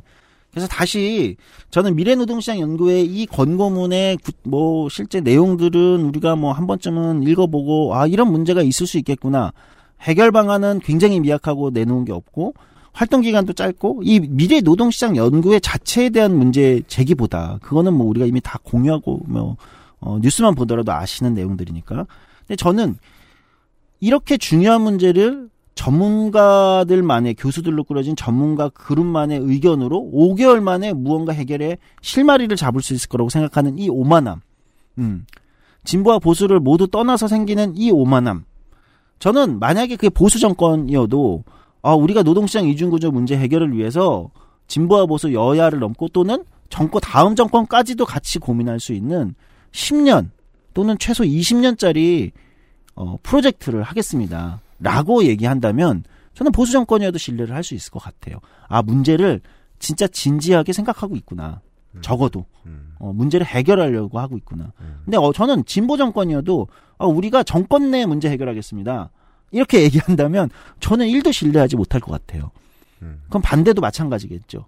예. 어, 손쉬운 칼에 자꾸 이제 손을 자꾸 가게 만드는 이런 방식의 어 일종의 과도하게 기대감을 높여놓는 이런 방식. 그러니까 개혁은 저는 그런 방식으로 가능하지가 않다. 우리가 혁명보다 개혁이 어렵다는 레토릭이 있지 않습니까? 그럼요. 그 이유는 여기에 있어요. 혁명은 할 수 있어요. 그러나 금방 다시 뒤집어집니다. 네. 음, 개혁은 하고 나면 오래 가는 거죠. 그렇게 하기 위해선 시간도 오래 걸립니다. 늙을수록 확신이 드는 게 인류에게 혁명은 종종 축제에 지나지 않지 않았나 네. 하는 생각이 들곤 해요. 신나하고 제자리를 찾거든요. 물론 나아가는 게 없진 않지만 네. 결국 혁명적으로 우리 삶을 바꾼 것들은 다 소소한 개혁이었던 것 같기도 합니다. 네. 그리고 거기서 출발하는 경우가 많았죠. 그래서 저는 언제나 혁명은 도둑처럼 찾아온다고 이야기합니다. 실제 혁명은 우리가 혁명인 줄 모른다. 이런 얘기를 당내에서 하셨어요? 네, 많이 했죠. 출당 안 당했어요? 다 싫어하죠. 사실 나한테 거짓말 당적 없지 이제 쫓겨났지. 아니야, 아직, 있어. 아직 있고. 아, 이제 등 뒤가 정의당 잘 참네. 등 뒤가 약간 서늘할 뿐입니다. 이렇잖아요. 시사 아카데미니까 네. 시사를 생각해 봅시다. 한국의 먹물들은요. MLB 파크에 글 자주 쓰는 고정닉들이랑 똑같은 성정을 갖고 있어요. 10초 단위로 1위 1비합니다. 음. 6개월하고 평가하고 시원치 않다느니 리더십이 부족. 어떻게 알아? 어떻게? 1개월하고 평가하고 한 경기하고 감독을 갈자 그러고 트레이드를 하자 그러고 그러면 체온이 안 낮아지잖아요. 네. 혈당이 계속 높잖아요. 그러니까 부패 수사를 신나하는 거예요. 아드레날린을 유지해야 되니까. 그런 방식으로 시사 시장은 계속 돌아가거든요. 그들이 어피니언 리더가 돼 있단 말이에요. 정치인이 위자드리에서 나오는 사람들인 줄 아는. 음. 그 합의 과정에서 뽑힌 대통령은 그 기대 속에 들어갈 수밖에 없어요. 그 비하놓으면 화형당해야 되는 거예요. 그렇죠. 그런 거예요. 이걸 네. 어떻게 이겨요? 네. 이걸 어떻게 이겨요? 소장님도 간혹 이제 TV 드라마를 하니까 알 거야. 천에 999명이 그런 말 하고 먹고 사는 사람들이에요. 맞습니다. 이거 어떻게 이겨요? 그러니까 지금 이게 저는 뭐 냉소나 절망을 좋아하진 않지만 너무 과도한 흥분 상태. 그러니까 불모의 흥분 상태라고 하죠. 다들 뭐 어마어마한 열광과 세상을 당장에 다 바꾸던가 뭐 이렇게 하는 이 흥분 상태는 있는데 결과는 나오지 않는. 그리고 그것에 사실상 그것을 이용해서 어 일종의 코인을 네.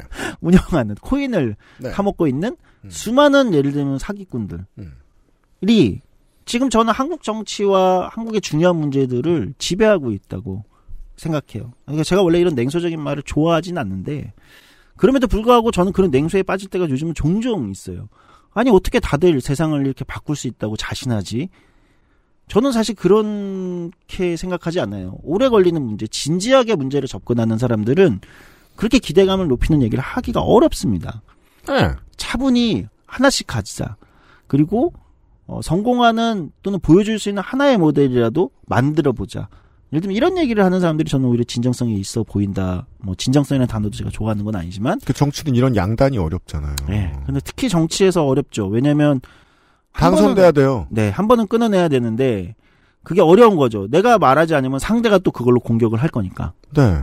예, 이제 이 악순환 음. 악순환의 고리를 우리가 어디서 끊어내야 되냐. 저는 그건 결국은 시민들이 결단해야 된다고 생각해요. 더 이상 그런 코인 사기 같은 거에 일종의 코인 사기 같은 거에 그렇게 눈길을 주실 필요가 없어요. 오래가는 얘기들에 좀 더 귀 기울이고 정답이 명확하지 않은 얘기들에 조금 더 고민하고 이런 게 좀 더 필요하지 않을까요? 시민사회가 작동하는 방식과 감각도 하루아침엔 못 바뀌어요. 네. 오래 걸릴 겁니다. 그건 미디어 지형과도 밀접한 관계를 맺고 아주 있고요. 아주 아주 밀접하다고 생각해요. 산업, 노동 시간과도 밀접한 관계를 맺고 있어요. 네. 이게 100만 년 된 실타래 이란 말입니다. 우리가 이제 해결하자고 여기서 이제 막 줄줄 써놨는데 해결 안 될 모든 문제들 한 80% 90% 정도는 IMF라는 산사태가 터지면서 아직까지 거기 짓눌려 있는 것들이란 말이에요. 맞아요. 그럼 그게 언제야? 25년 차잖아. 네. 25년도에 해결 못 했잖아요. 그걸 5개월 만에 해결하려고 했고, 그게 먹힐 것이라고 생각하는 엘리트주의가 많이 묻어 있다. 예. 그리고 저는 평가합니다. 당사자들의 논의가 중요하다고 생각하는데 저는 당사자들도 우리가 강조하듯이 아까처럼 우리가 아까 얘기했잖아요. 진보적 성향의 정부가 집권했을 때 당장에 더 세게 밀어붙여서 뭐를 하자. 예를 들면 이런 경향성들이 자꾸 생기게 된다. 왜냐면 어 진보 진영은 어 진보가 저- 집권했는데 왜 개혁을 못 해? 더 세게 하면 되잖아. 이렇게 자꾸 이제 재촉하는 경우가 많은데 음. 그러다 보니까 이제 정부도 자꾸 이제 그런 어떤 높여놓은 기대감과 그런 압박에 못 이겨서 뭔가 센 거를 자꾸 발언은 세게 하려고 하고 이벤트를 세게 하려고 하는 경향성이 막 압박에 시달려요. 어, 저는 문재인 정부도 그런 압박에 너무 많이 시달렸다고 생각해요. 그리고 스스로 이제 그 길을 많이 걸어갔다고 비판하는데 길게 가야 된다는 거예요. 솔직하게 얘기하고 그리고 보수도 진보하고 합의해야 됩니다. 윤석열 정부가 진짜 노동개혁, 교육개혁, 연금개혁 하고 싶다면 지금 노동조합은 무슨 뭐 회계장부가 뭐 부패 뭐 이런 것처럼 몰아세울 게 아니라 무슨 노동귀족 이런 단어를 쓸 게 아니라 노동조합과 대화해야 됩니다. 교육계와 대화해야 돼요. 교사들하고도 대화해야 되고 학생들하고도 대화해야 됩니다. 연금도 마찬가지지 않습니까? 지금 마치 왕처럼 군주처럼 무슨 개혁을 여기 정의로움과 공정함이 있다 이렇게 그건 개혁할 수 있다 이렇게 생각하는 거야말로 어마어마한 오만이죠. 그건 민주주의 정치 지도자의 태도가 아니다 이렇게 볼 수 있을 것 같습니다.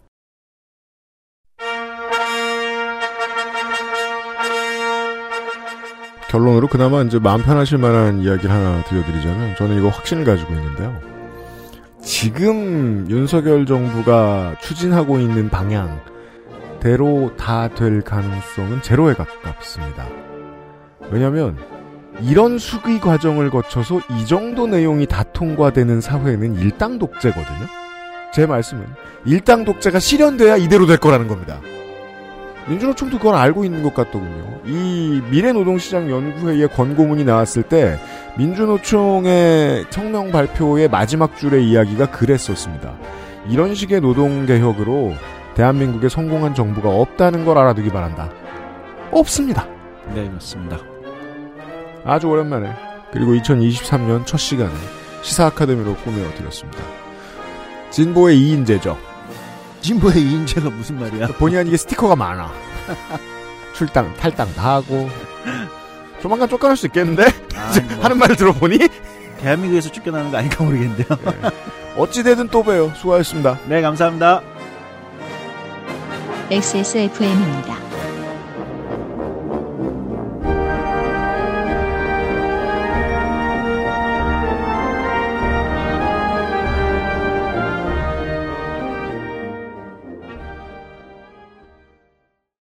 아이들에게 꼭 필요한 거?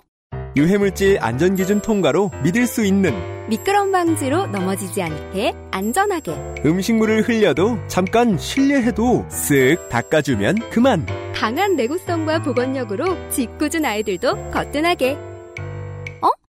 갖고 싶어? 사람과 함께 동물과 함께 케미하우스 애견 매트 제가 마카롱이 기대했던 모든 것이었어요. 네, 온유 마카롱이요. 입안 가득 프랑스의 달콤함. 꾸르꾸르 온유 마카롱.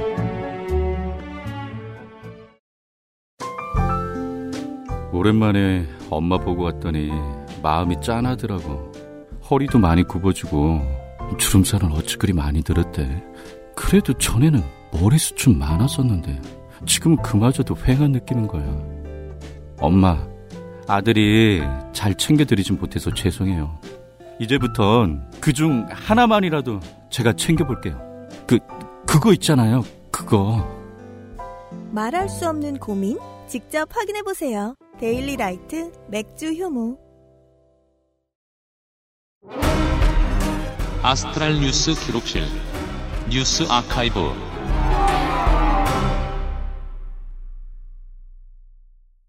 1월 첫 주에 뉴스 아카이브를 뭘 하면 좋을까? 신년사 좋죠. 윤석열 대통령이 1일 신년사를 발표했습니다. 그렇죠. 용산 대통령실 청사에서 참모들을 앉혀놓고 발표를 했지요. 네. 왜 앉혀놓은지 모르겠어요. 없어도 되는 것 같은데. 그니까. 바, 반대할 거 있으면 말하려 했나? 아직 설은 남았으니까 어, 대통령의 2023년 신년 메시지가 이걸로 끝일지 어떨지는 아직 모르긴 합니다. 음. 원래 전통적인 신년은 설이니까요. 네. 역대 대통령들의 신년 메시지는 다 똑같았던 것 같은데 음. 사실 토파 보면은 정권마다 바뀌었습니다. 그렇답니다. 이승만 대통령 때에는 신년에 뭐 잘하자는 의미의 메시지를 그냥 짧게 배포했어요. 아, 그땐 초보라 그랬나 보네요. 네, 그리고 그때는 저기 TV도 아니었고 음. 이러다 보니까 그냥 언론에 짧게 이승만 대통령이 잘하자고 했다. 음. 뭐 이런 식으로 발표가 하고 그렇군요. 대신에 이제 각계 인사들이 어, 이승만에게 신년 인사를 하러 왔어요. 네. 그 되게 구체제의 이제 저개발 국가들의 특징 중에 하나죠.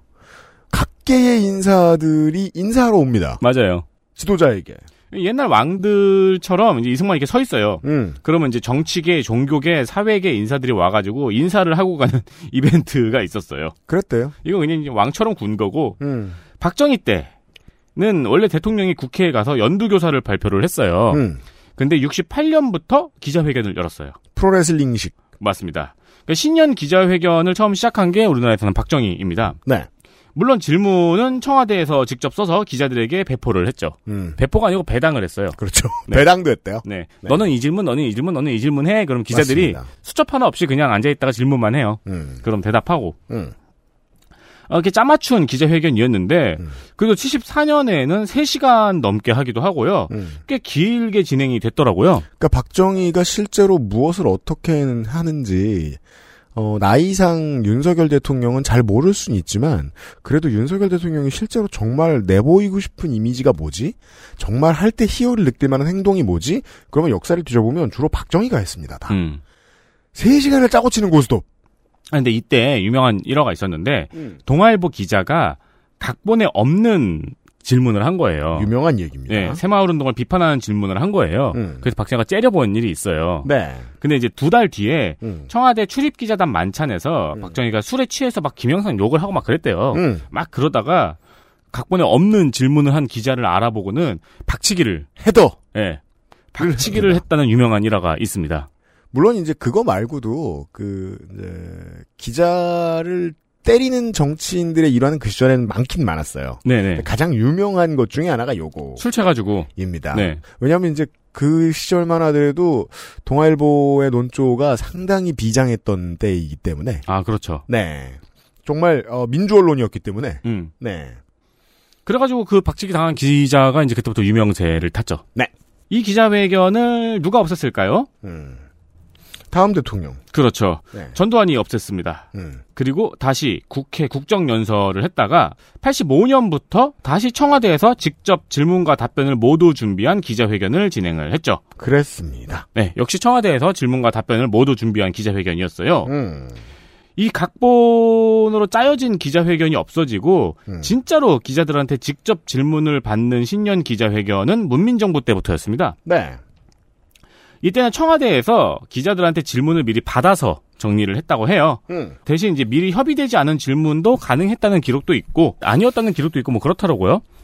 그 저도 그건 알 수 없더라고요. 궁금해서 좀 찾아봤는데. 네. 음. 어쨌든 제가 이게 기억하는 나이가 아니에요, 이제는. 어쨌든 기자가 직접 질문을 써서 질문한 첫 신년 기자회견이라고 할 수 있죠. 그러기는 했댄다. 네, 문민정부 땐 그랬고 음. 국민의 정부 때는 어땠을까? 이때는 이게 노태우부터 시작했다고 하는데 TV에 음. 각계각층의 인사나 국민들이 이제 같이 그 백분 토론처럼 출연해가지고 이렇게 질문을 나눈 국민과의 대화. 그죠. 그 전에 한 적이 없어요, 제대로. 노태우 때 했었대요. 네. 근데 이제 김영삼 때는 안 하고, 음. 근데 이제 국민의 정부 때는 김대중 대통령은 이 국민과의 대화를 연초에 진행을 한 거예요. 이게 이제 그 TV 정치, 정치인, 지도자 혹은 그 지도자가 되고자 하는 사람이 국민들께 인사를 올리는 형태의 이런 분위기를 갖춘 행사들이 본격적으로 국민의 정부 전후부터 장사가 됩니다. 네. 그 전에도 했는데 네. 어떤 거 국민과의 대화, 그것도 더 대표적인 게 있죠. 대선 토론. 음. 그 전까지 했어도 안 봤어요. 음, 맞아요. 네. 이거를 또 연초에 하니까 이게 이제 신년 이벤트의 성격 또 이제 신년 새해 이제 대통령의 국정 기조를 국민들한테 설명하는 그런 이벤트의 성격을 가지고 있었죠. 뭐 이 국민과에 대한 정과에 따라 하기도 하고 안 하기도 했는데 이번 윤석열 정부에서 한번 했죠. 그렇죠. 네, 리허설 없다고 했다가 리허설 영상이 공개가 돼가지고 그렇습니다. 푸닥거리가 좀 있었죠. 조금 시끄러웠습니다. 네. 특히 이제 저 같은 세대가 대통령이란 게 뭔지를 알 때는 노태우였고, 그리고 이제 초등학교 때는 김영삼, 중학교 때는 김대중, 수능 끝나고 노무현 대통령이 당선된 거를 봐오면서 자란 세대거든요. 음. 그러다 보니까 이제 아 세상이 이런 식으로 발전을 하는 거구나, 라는 식으로 생각을 했죠. 그러던 시절이었죠. 네, 좀더 대통령은 내려오고 국민들이 올라가고 대통령과 국민들이 가까워지는 거구나. 음. 뭐 옛날에는 왕이었다는데 군인이었다는데 독재자였다는데 그게 아니면 이렇게 발전을 하는 거구나. 그죠. 라고 생각을 해왔기 때문에 그래서 박근혜 대통령 때가 되게 이상하게 느껴졌던 거예요. 그렇죠. 갑자기 왕이 되니까 네. 왕이 되고 뭐 국회의원들이 못 빨아가지고 안달이니까 진짜 자유 질문 형태라 가지고 기자들이 손들고 질문을 쟁취했어야 되는 기자회견은 참여정부 때부터였습니다. 국민의 정부 때가 아니고요. 네, 이때는 질문을 미리 받지도 않고 음. 그냥 그 자리에서 프리스타일이었어요. 네. 이때는 질문도 질문이고 음. 어, 노무현 대통령도 답변 스타일이 되게 소탈하잖아요. 노무현 대통령이 다른 어떤 대통령들보다 다른 어떤 정치 지도자들보다 가장 자신 있어 하는 파트죠. 의외성을 받아치는 모습. 음, 네. 그 저는 이게 아주 통사적으로 재밌는 게 한국에서 말하는 방송은 의외성을 허락하지 않아요. 음. 왜냐하면 한국의 미디어쟁이들은 의외성으로 잘 되는 꼴을 본 적이 없어요. 의외성으로 말을 하게 시켜서 믿을 사람이 있다고 생각하지 않아요. 그렇죠. 그건 한국 미디어 시장만 그런 게 아니에요. 아, 뭐, 한국의 거의 모든 경우들이 다 그래요. 우리가 미국 정치가 아무리 한심하다고 해도 미국 정치인들은 기본적으로 이 능력을 갖추고 들어갑니다. 의외성에 대처하는 말하는 방법. 근데 노무현은 그걸 혼자 아는 되게 드문 사람이었습니다. 지금도 거의 안 나와요, 그런 사람이. 음. 아주 드물어요. 노무현, 노회찬. 미국 정치는 그 프리스타일이 이미지 엄청 나쁜 사람도 그걸 잘하면 또 이미지가 좋아지기도 하고 그러잖아요. 심지어 stand-up 코미디의 본산이잖아요, 그 나라는. 어, 그렇죠. 그래서 코미디도 섞을 줄 알아요. 네. 버락 오바마가 잘했죠. 네. 음. 어쨌든 여태까지는 written 기자회견이었는데 네. pure 기자회견은 참여정부 때부터였습니다. pure 기자회견. 네, pure 마이크 웨이거. 이명박 대통령의 경우에는 대통령 당선인 시절에만 신년 기자회견을 했어요. 음. 원래 12월에 대선하고 2월에 취임했잖아요. 네. 그 취임식 때눈 오고 그랬잖아요. 음. 그러니까 보통 당선인 신분으로 신년을 한 번 맞아요. 그렇죠. 그때만 신년 기자회견을 한 번 하고 음. 그 이후에는 신년 기자회견을 안 했습니다. 대통령 되고부터는 안 합니다. 안 합니다. 박근혜 대통령은 신년 기자회견을 했는데 네. 이게 또 각본이 한 번 유출된 적이 있었죠. 그렇습니다. 윤석열 대통령과 비슷한 경우. 문재인 대통령은 음. 신년 기자회견도 하고 음. 팬데믹 때는 화상 기자회견도 했습니다. 어떻게든 하려고 했습니다. 이것은 이제 그 상징성도 있고요. 네. 노무현을 이어받은 사람이라는. 음. 왜냐하면 문재인 대통령이 상당한 눌변이라는 건 모두가 알고 있기 때문입니다. 아, 그렇죠. 말 잘하는 사람이 아니죠. 네. 네. 그러다가 임기 마지막 해, 그러니까 작년이죠. 음. 작년에만 신년 기자회견을 안 했어요. 음. 근데 그거 가지고 보수지가 엄청 난리를 피웠죠. 싫다 싫다 했지만 우리가 얼마나 기대했는 줄 아느냐. 음, 지금 문재인 기자회견 치면은 그 기사만 나와요. 네. 작년에 안 했다고 뭐라 그- 하는 기사만. 음. 어, 동아일보, 한경, 조선일보에서도 뭐 기자회견을 싫어한다, 불통이다, 비겁하다 난리를 피웠습니다. 음흠. 그리고 올해 기자회견 했나요?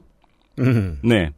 기자회견 안 했는데 네. 다들 별말이 없으시죠? 뭔가 임꺽정 셋업으로 말씀 한번 하시고 네. 지나갔습니다. 아니 심지어 그 문재인 정부 문재인 대통령 신년 기자회견 할때 음. 국민의힘에서 그때 당명이 국민의힘이었을까 뭐였을까? 국민의힘에서 역대 대통령에 비해서 기자회견 수가 현저히 낮다 이러면서 막 까고 그랬어요. 막 그렇죠. 막 뭐 뭐 노무현 150회, 뭐 이명박 8회, 박근혜 6회, 문재인 6회 막 이런 식으로 결국 자기 얼굴에 침 뱉는 거였는데. 그러합니다. 네. 네. 그리고 까고 막 그랬는데 올해 윤석열 대통령은 신년 기자회견 한다는 얘기가 아직 없죠. 음. 네. 그리고 조선일보랑 단독 인터뷰를 했어요. 맞습니다. 네. 네. 설레할지는 아직 알 수 없고요. 근데 아직 뭐 한다는 얘기는 없고 안 할 것 같다고 하더라고요, 언론들도. 음. 네. 올해가 이제 집권 2년 차잖아요. 음. 이 집권 2년 차의 신년사가 또 주목을 많이 받는 게 취임하고 첫 신년사라서인데 이제 두 번째 초여름 대통령 아닙니까? 그렇습니다. 그래서 좀 해보고 신년사랍니다. 네. 그래서 보통 이 집권 2년차의 신년사가 의미가 큽니다. 제가 이걸 다 찾아봤어요. 그래서 음. 집권 2년차 신년사를. 음. 이명박 대통령의 경우 2009년이어서 리먼 브라더스 사태 이후니까 뭐 세계적인 경제 위기에 함께 이겨내자 뭐 이런 얘기예요. 그죠. 그러니까 IMF가 얼마만입니까? 한 15년 전에 대한민국에 강요하고 갔던 10년쯤 전에 강요하고 갔던 어떤 것들을 국민들에게 다시 설파했죠. 음, 그렇습니다. 네. 그러면서 이제 그때 의미가 있었던 라인이 뭐 모든 경제 주체가 서로 양보하고 협력하자라고 했네요. 직업을 잃어라 이놈들아. 요 한마디 정도가 좀 의미 있었던 라인이었던 것 같고 네.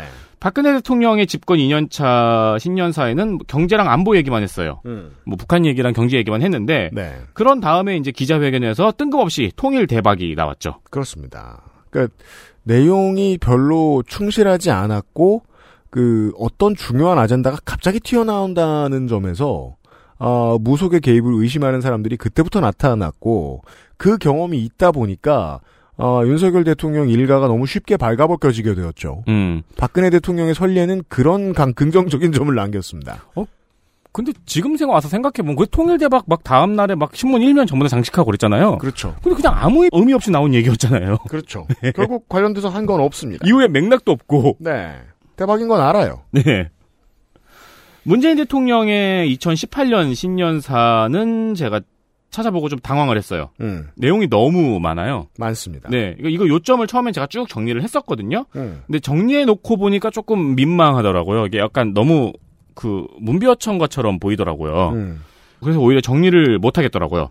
한번 2018년 문재인 대통령 신년사는 한 번씩들 찾아서 읽어보는 걸 추천을 더 드립니다. 네. 네. 제가 취임 2년차의 신년사들을 한 번 다 뒤져가지고 찾아본 이유가 뭐냐면은 음. 이번 윤석열 대통령의 신년사가 너무 파격적이었기 때문입니다. 파격! 네.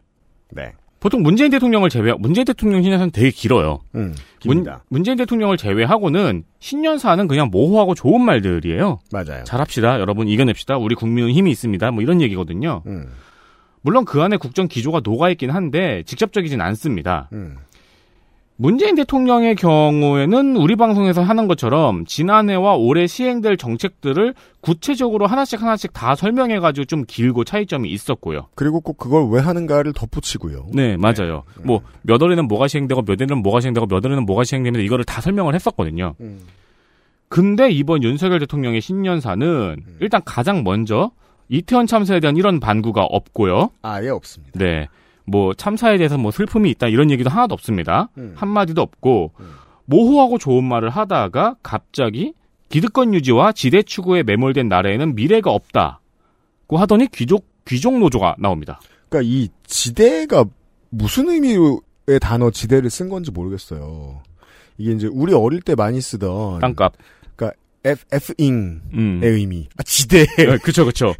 기득권 유지를 지대 추구했다. 그게, 그게 아닌 이상 기득권 유지와 지대 추구에 매몰됐다는 말을 굳이 한다는 건 우리 장모를 빨리 수사하라는 얘기거든요. 그런 줄 알았는데 우리 법무부 장관이나 근데 또 노조래요. 또 문제는 아니 신년사에 귀족 노조라는 워딩이 나와요. 네. 그러합니다. 그리고 노동시장의 이중구조를 개선해야 된다고 하더니 음. 직무중심 성과급제로의 전환을 추진하는 기업과 귀족노조와 타협해서 연공서열 시스템에 매몰되는 기업에 대한 정부의 지원 역시 차별화되어야 된다고 합니다. 음. 제가 즉- 어제 이 원고를 쓸 때는 조 수장님이 이 방송을 할 줄 몰랐어요. 네. 그 다른 건 사실 이제 그 조수장하고 얘기하면서 시간이 없어서 그걸 다 뺐는데 실제로 이런 좋은 말을 하면서 뒤에 숨기고 있는 밑장이 무엇이냐잖아요. 네. 여기 이 이야기의 밑장은 기업의 부담이 안 되게 모두의 기본급을 다 까버리겠다는 소리입니다. 이게 신년사에서 가장 명확한 메시지예요. 신년사를 쭉 읽어보시면 알겠는데 가장 명확한 메시지가 이거예요. 네. 성과급제로의 전환, 기종 노조와 타협해서 연공서열 시스템에 매몰되는 기업을 부셔버리겠다. 네. 그러니까 기업이 함부로 임금을 못 올리게 해 주마입니다. 그렇죠. 그게 이중 노동시장의 이중 구조를 해소한대요. 네. 그러니까 우리가 앞에 얘기, 길게 얘기했으니까 이게 더 얼마나 허망하고 공허한가를 아실 수 있을 거예요. 이 해소가 되려면 산별교섭이 돼야 될 거 아니에요. 그렇지 않으면 임금을 깎겠다는 소리거든요. 근데 노조가 없이 무슨 산별교섭을 해요? 그러합니다. 규정 노조는 없애버릴 건데. 네.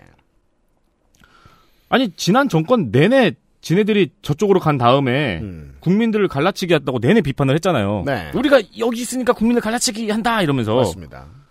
근데 대통령이 신년사에서 노조와 비노조를 갈라치기 하고 있어요. 네. 이 5년간의 도도한 흐름입니다. 지난 정권이 이제 메시지로서 노조를 늘리는데 공을 세웠고 그걸 되돌리는 중이죠. 이게 뭔 소리냐면 대통령이 신년사에서 쟤네들 국민 아니라고 낙인 찍은 거예요. 그럽니다. 지난번에도 제가 뉴스 아카이브 시간에 사람들이 모여서 단체를 만들고 단체의 이름으로 성명 내는 거를 듣지 않겠다고 하면은 도대체 누구의 의견을 무슨 방법으로 들을 거냐. 음. 그렇죠. 그런 말을 했었잖아요. 이번 국민의힘과 정부의 일관된 기조가 이거예요. 음. 시민들이 단체를 만들고 단체의 이름으로 입장을 발표하고 네. 뭔가 요구를 하면은 음. 단체이기 때문에 순수하지 않다고 평가합니다. 그렇습니다. 그냥 순수한 시민의 목소리가 아니고 단체의 목소리이기 때문에 그건 순수한 목소리가 아니다. 들을 필요가 없다. 그렇죠. 낙인 찍고 매도해버리는 겁니다. 음. 결국 이 말은 목소리를 내면은 국민이 아니라는 의미밖에 남지 않죠. 그렇습니다. 목소리를 내는 사람을 게시판에 올려서 조리 돌리고 끌어내리겠다는 것밖에 남지 않습니다. 음. 가장 좋은 사례는 제가 언제나 추천드리듯 트로피코 시리즈를 플레이해 보시는 겁니다. 정치를 지멋대로 하는 게 얼마나 힘든 일인지를 몸소 체험할 수 있게 해줍니다. 음. 그리고 이런 입장이 이해가 됩니다. 신년사 마지막 부분이죠.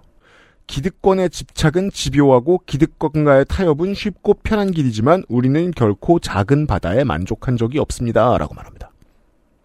이 작은 바다라는 단어가 왜 들어갔는지는 전 죽어도 알아내지 못할 거고요. 이건 빠지고. 음. 그러니까 네. 검찰로서 네. 이 편한 길을 택해 왔지만 음. 아직 만족하지 못한다. 그렇죠. 우리는 검찰로서의 기득권을 노려왔지만 네. 이 대통령- 나는 집요하고 쉽고 편한 길로 작은 바다를 얻었는데 불만족이다. 그렇죠. 이게 내가 대통령이 되고 보니까 아 검찰이 누렸던 기득권이 작은 바다였다. 아니죠. 여기서 기득권은 민주화 세력 혹은 더 많은 권한을 얻은 시민 더 나아가서는 그리고 가장 직접적으로는 조직된 노동자잖아요. 그들을 보면 본인들이 약해 보인다는 거죠. 그렇지 않은 이상 기득권이라는 단어를 두 번이나 쓸 리가 없습니다. 같은 문장 안에. 네. 올분이 있는 느낌인 거예요. 제가 트로피콜 왜 설명드리느냐. 이게 저개발 독재 국가의 특징입니다. 가장 강한 권력을 가지고 있는 사람들이 본인들이 약자라고 이해할 수밖에 없는 구조가 있다는 겁니다. 음. 거기에 벌써부터 빠져버렸어요. 민선된 지 반년 된 사람이. 이상한 신화 같은 거예요. 저번에 헬마우스 시간에 이야기한 것처럼 무슨 가정주부, 음. 평범한 직장인, 뭐 평범한 누구 누구 이런 사람이 하는 말은 진실되는 것처럼 받아들이고 예, 어떤 목적을 가지고 단체를 만들고 단체에서 입장문을 내고 요구를 내고 이러면은 그거는 그 사람들 목적이 있는 거잖아. 음. 목적이 있는 사람들의 말이니까 순수하지 않은 거잖아. 네. 라고 인식하는 게 되게 흔하게 퍼져버렸어요. 끝으로 실무만 말씀드리겠습니다. 어, 모든 외교의 중심을 경제에 놓고 수출 전략을 직접 챙기겠습니다라고 얘기했어요. 세일즈맨 이미지를 주고 싶어 했죠. 네. 뭔가 이명박의 전 사례를 좋았다고 느꼈던 모양입니다. 주변의 참모들이 다 그때 잘 나가던 사람들이니까. 그래서 이제 무역 많이 하는 기업체의 관계자 여러분 요즘 잘 되나요? 22년 재무제표 나오는 거 한번 확인해보고 정치의 효용감과 한번 엮어서 생각해 봅시다. 그쪽 분야에 계신 정치자 여러분. 음. 생각해 봐 주십시오. 후기 주셔도 환영합니다. 뉴스 라운드업이었습니다.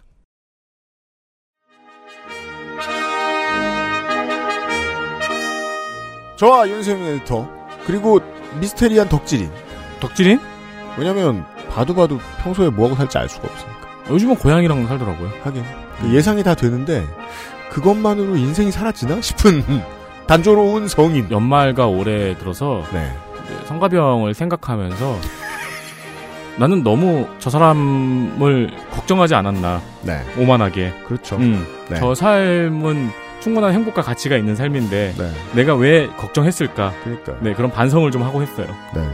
그러니까 나는 1060 Ti와 뽕나무 10그루가 있다. 괜찮다니까 이 새끼들아. 그럼 괜찮은 거야. 음. 덕질인과 함께 올해부터 바뀌는 것들 정리해드리겠습니다.